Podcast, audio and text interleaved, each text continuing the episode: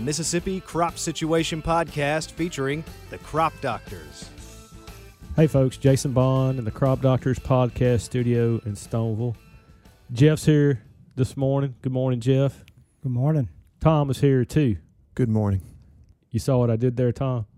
I introduced Jeff first. You did. That was my new take on the Tom Allen intro. Can't exactly come up with anything yet. that's It's fine. That's my that's my creativity coming out. He knows who he owes. I do, in fact, yeah. the, the person to my left. All right, so for those of you watching on video, that was very clear. For those of you just listening, If, if you don't stop talking about that video, people are going to start asking. That's like Kramer walking in and asking Jerry where he stored the extra buns, and Jerry said in the extra closet, and Kramer says, "We have an extra closet." y'all No, we don't. There's there's no video. y'all don't pay good enough for to do video. this is a pretty low paying job on editing podcast and editing audio and video is not something that I'm interested in. So we're gonna stick with the audio. You may need to learn that skill one day, though. Could come in handy. It's possible, but I don't think that day is today. No, it's not. Jeff texted us last night and said that he wanted to talk about rice, and so we're going to do that. And Jeff, before we start, if you had to weigh an elephant and you didn't have a scale, how would you weigh that elephant? I would imagine there's some length by girth measurements you could take and calculate it. okay, I have no idea. Tom, you have any idea how you would weigh an elephant without a scale? I'd say dump it in the creek and try to measure how much you had the water displaced, but that Yeah. might not necessarily be as effective as what I was trying to wrap my head around real quickly there. I bet I can make a guess, though. Well, what's the density of an elephant? You kind of need to know how dense the elephant is, don't you? I would say uh, an elephant weighs more than a horse-sized duck. Nice. nice. Gore listens to the podcast. Jeff wanted to talk about rice water weevils this morning, so he'd been getting several questions about that over the last few days since it stopped raining after last week. So we're recording this. Uh, I guess we're it's been about a week since it last rained here after the the big flooding rain that we got. Jeff had started getting some questions, so we just want to sit down and talk about rice in general, and then specifically address the questions that Jeff had. quiet on my front. I mean, I could almost make that statement for lots of lots of crops. Not a lot of questions as related to specific disease issues. However, the question regarding propiconazole has certainly been a pretty important topic, being is that the EU has now clamped down on that and essentially has a zero tolerance for any residue on food crops, and rice fits in that situation. But the conversation that I've had with most people that have called about that, as of right now, the concerns are only peanut and rice. And essentially, most of the concern was, well, if they've clamped down on propiconazole, that that really limits the over-the-top foliar application of fungicides because the bulk of the products that we used to manage things like sheath blight or kernel smut or fall smut all contained propiconazole. Uh, and what I've tried to impress upon folks is the products that contain different triazoles will be just as effective on kernel smut and definitely as effective on something like sheath blight just because you do have that general QOI or strobilurin compound in there.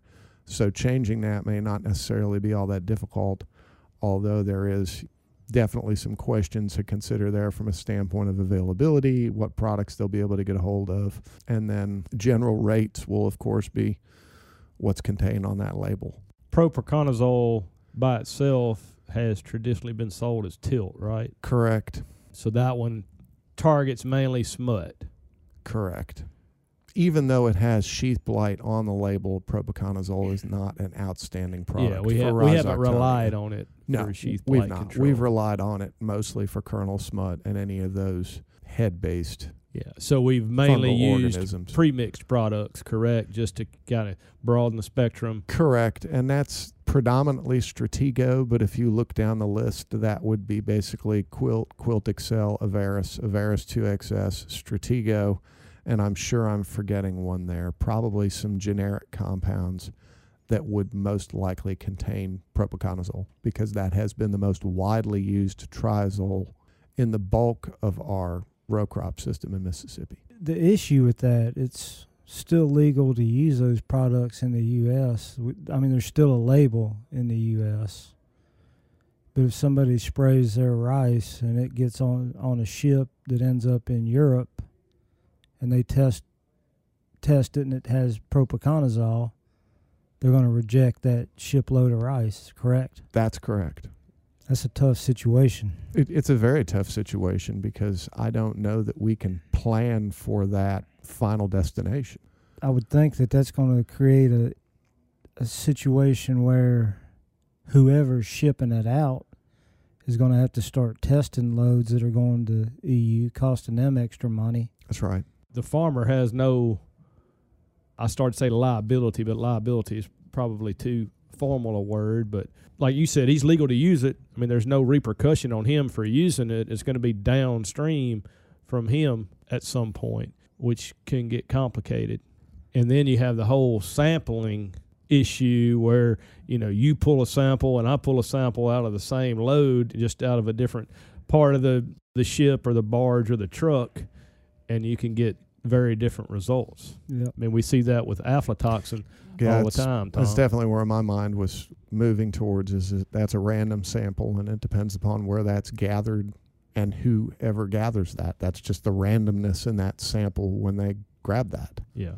The bottom line is, though, it's not worth the risk to risk disrupting global trade, I guess. No, that's exactly right, and that's it's not a label change, like you said. Those products are still legally allowed to be applied to that crop. It may just reduce the final selling point of that particular load of rice, depending upon what they've done to that in the field.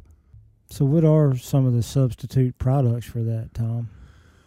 Your main product that would contain something that has a triazole would be Amistar Top.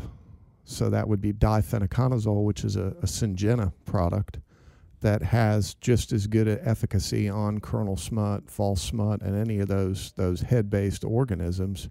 That would be the main one that comes to mind, and is effective on sheath blight as well. Unfortunately, that basically limits the number of products that you can talk about because the bulk of everything that we've applied prior to 2021 has contained propiconazole. So if conditions are right for the disease pyramid, and we just use a strobilurin, then we could see those head diseases proliferate a little bit this year. That's right. Those specific organisms and the way they infect typically occurs in an excruciatingly narrow window in overall rice development that typically revolves around flowering. So you're trying to reduce the amount of inoculum that's present prior to that because you have strange fungal reproductive structures that are produced, and we'll just leave it at that from a biological standpoint. If your environment shifts after making that application, you can still get some of those propagules present to produce disease, which is always the confusing thing because everybody typically looks at the plant pathologist and says, Well, hey, we put the fungicide on, we still got disease. And usually my response is, Well, imagine how much you might have had if you put nothing on. It reduces the risk of infection and doesn't take your level of infection to zero. Did you like how I worked disease pyramid into this talk? You did bec- I wish there had been a camera in here so everybody could have seen Tom's face light up when you said tr- Well- said pyramid. I did that because Jason's been harping on me now since mm, circa February, maybe. It- it- he had said, I thought disease triangle, and I had said pyramid. So we've gone back and forth now Yeah. since February. Tom just keeps tossing them up there, and I keep cranking them out of the park. Yeah, he does. we all learned disease triangle when I was in school. yeah, but the triangle doesn't include the, the factor of time, which is pretty important. which means Tom lives in a 3D world. Wow. makes me sound more complex than what I am.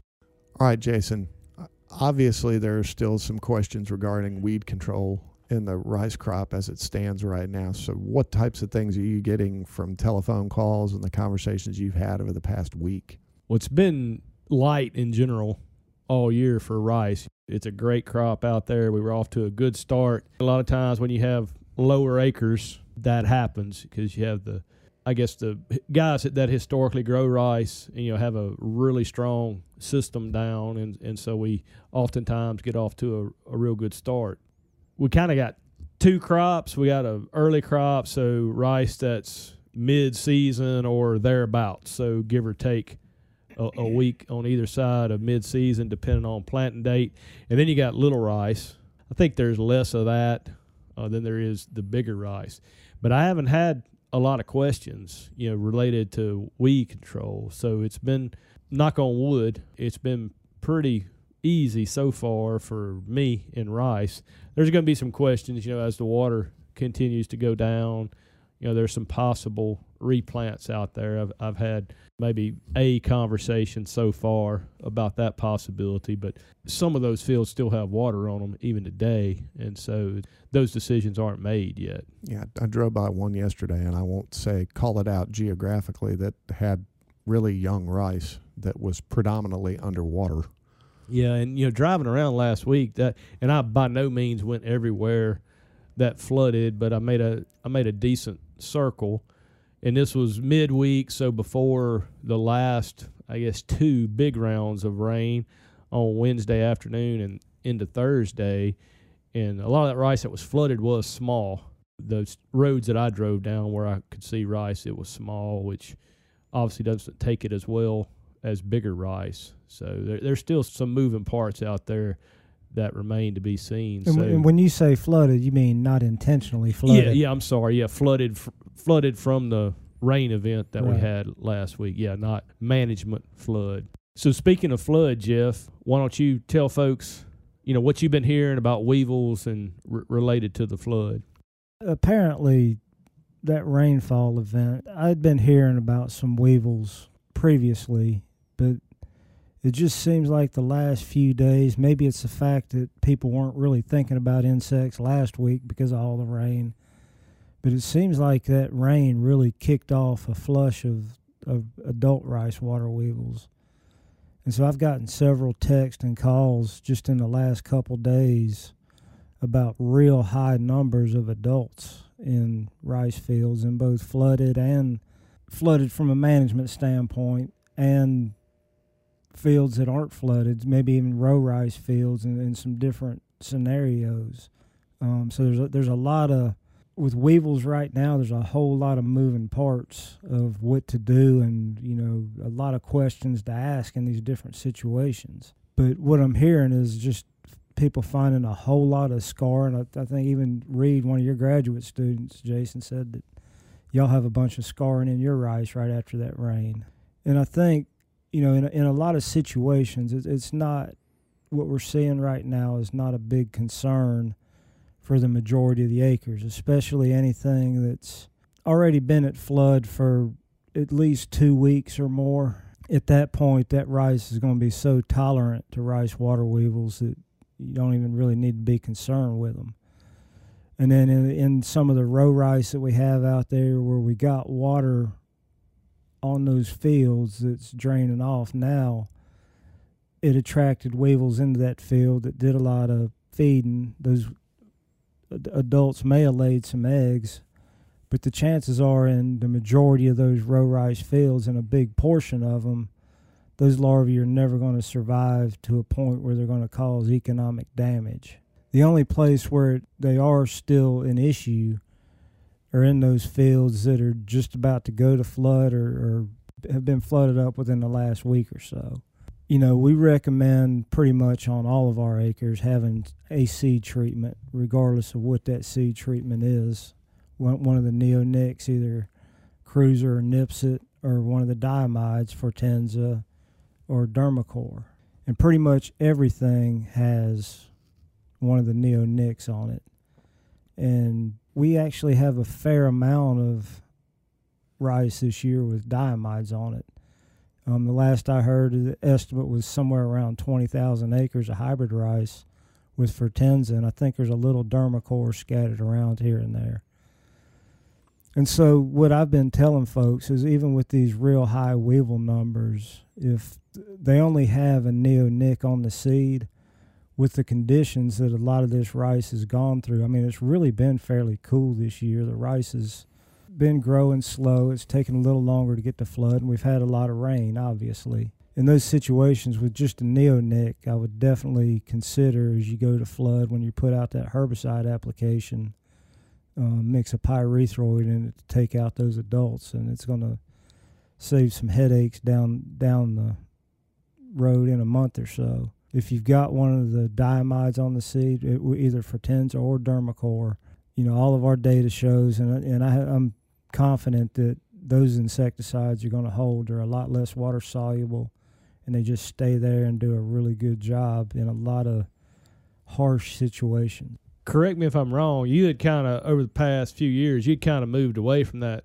pyrethroid application with the pre-flood, and now this year, basically just extenuating circumstances with the length of time from planting to flood, kind of just your seed treatment playing out. Well, we had moved away from it when the seed treatments came out, but one of the things that we learned pretty quick with those neonics is anything that basically slows us down during that seedling stage can reduce the efficacy of the the seed treatments. Yeah.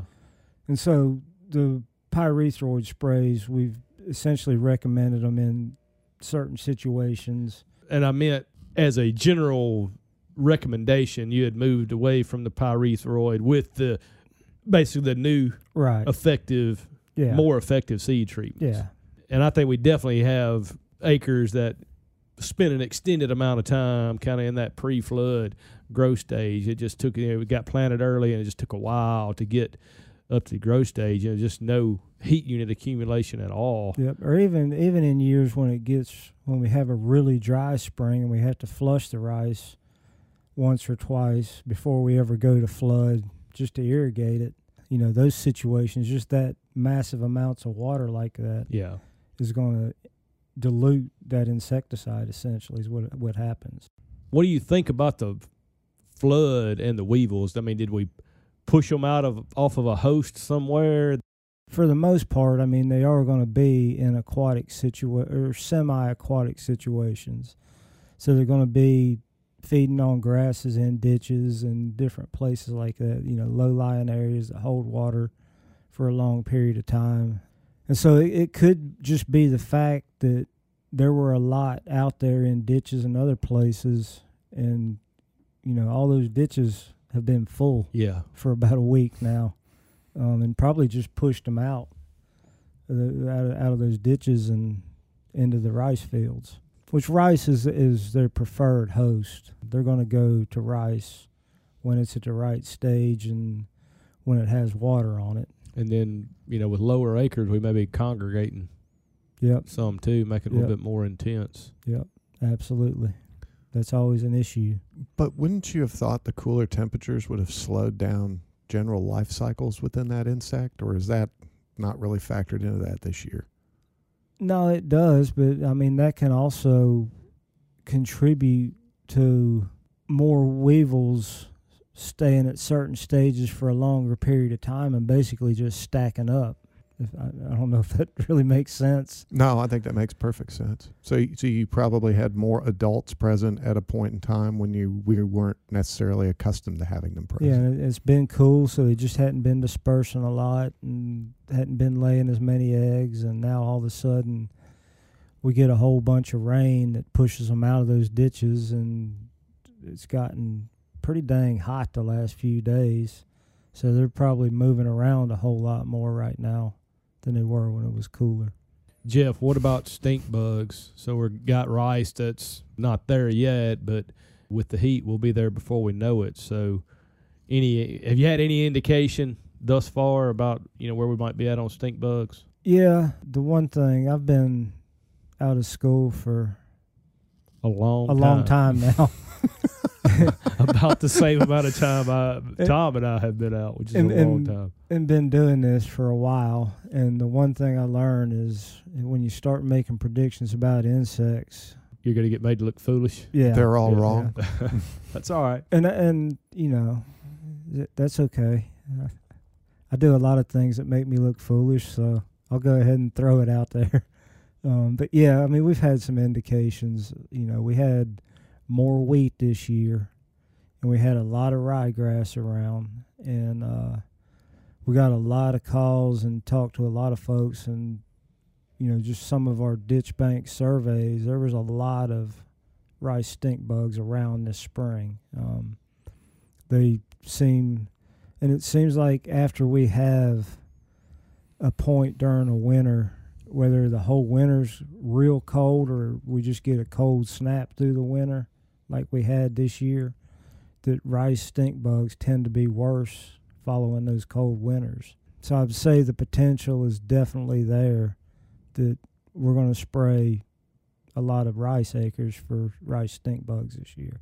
Well, I mean, you got observations over time that indicate that. So it's at least something for folks to keep in mind as we get into those growth stages Yeah. and, and keep an eye out for. yeah, Tom, and one, one thing we learned about rice stink bug is that Italian ryegrass is a real key in the life cycle of that insect. Wheat's important, but wheat becomes wheat hits a point where it's no longer attractive fairly early in the spring. And, you know, historically there just wasn't a lot of host out there after wheat. But ryegrass just seems to kind of hang on and keep heading and producing seed. And it's a critical host during that late spring, early summer period. And we've got a bunch of ryegrass around this I'm, s- year. I'm sorry, we'll try to do better. Tom, what about diseases? I know that's about as unpredictable as as the insects are, but you have any idea, especially given the flood? in the years that I've been here, which number about as many as you've been here and as many as Jeff has been here for the most part, we've not really factored much into how that plays out for the rest of the season. There are lots of other variables that have to really fit into that system to to cause that disease issue. But I will say, uh, you know, in years past, leaf blast has certainly become the one question that we start to get probably over the next couple of weeks as we get towards the end of June, beginning of July. It's difficult to diagnose that in the field unless you know exactly what you're looking at. And there are so many additional variables that can injure that leaf that will look a lot like leaf blast. And when we've gone out and looked for that in the past, we tend to focus on those parts of fields where maybe the flood has been a little more difficult to maintain at that proper height. And that would be some of the first places that I would consider uh, folks start to look. Uh, and if you see a lot of blast type lesions on leaves, then that could be more than likely what it is. You know, send those pictures. I, I struggle with those myself sometimes just because it, it can be difficult to see what you want. Uh, but if you end up with something that's actually cooperating and producing spores, it's pretty easy then to, to look at that in the lab. The last thing I do really want to touch on is there have been some questions about uh, fungicide resistance development within the sheath blight organism. And to date, we've only run across one particular field location that was somewhere sunflowerish county is about all that I'll say that that did in fact have strobilurin resistant or QOI resistant Rhizoctonia solani, which is the sheath blight fungus. Uh, and in that particular situation, they were making multiple applications of a product that contained a strobilurin in single seasons, and that definitely is one of those situations where that would stack up and be more of a concern, or at least more of a concern for the development of that particular fungicide resistance occurring in that particular field system. And of course, they they'd had several years of continuous rice in that field as well, which are which is definitely um, there are things that you can do from a cultural standpoint. And rotation has been the one that I've had lots of conversations about this spring because we need to do a really good job of rotating and, and moving away from rice for a season, at least a season. Two seasons would be better. Put something like soybeans in there. And I know that, that then the question had become, well, the sheath blight fungus will also go to soybean, and it does. And you get aerial web blight in those particular situations. But that's a pretty rare uh, disease occurrence in the Delta just because of wide open field situations and a lot more air movement. Bigger disease concern kind of south of I 20 and in East Mississippi, so east of 55 and smaller field situations than it is in the Delta proper. As always, we'd like to thank our regular listeners to the podcast, and certainly we'll be continuing to bring you up to date current information as things develop throughout the remainder of the row crop season for 2021. Thanks for Jeff bringing the topic up and coming to sit down with us this morning. Glad to be here.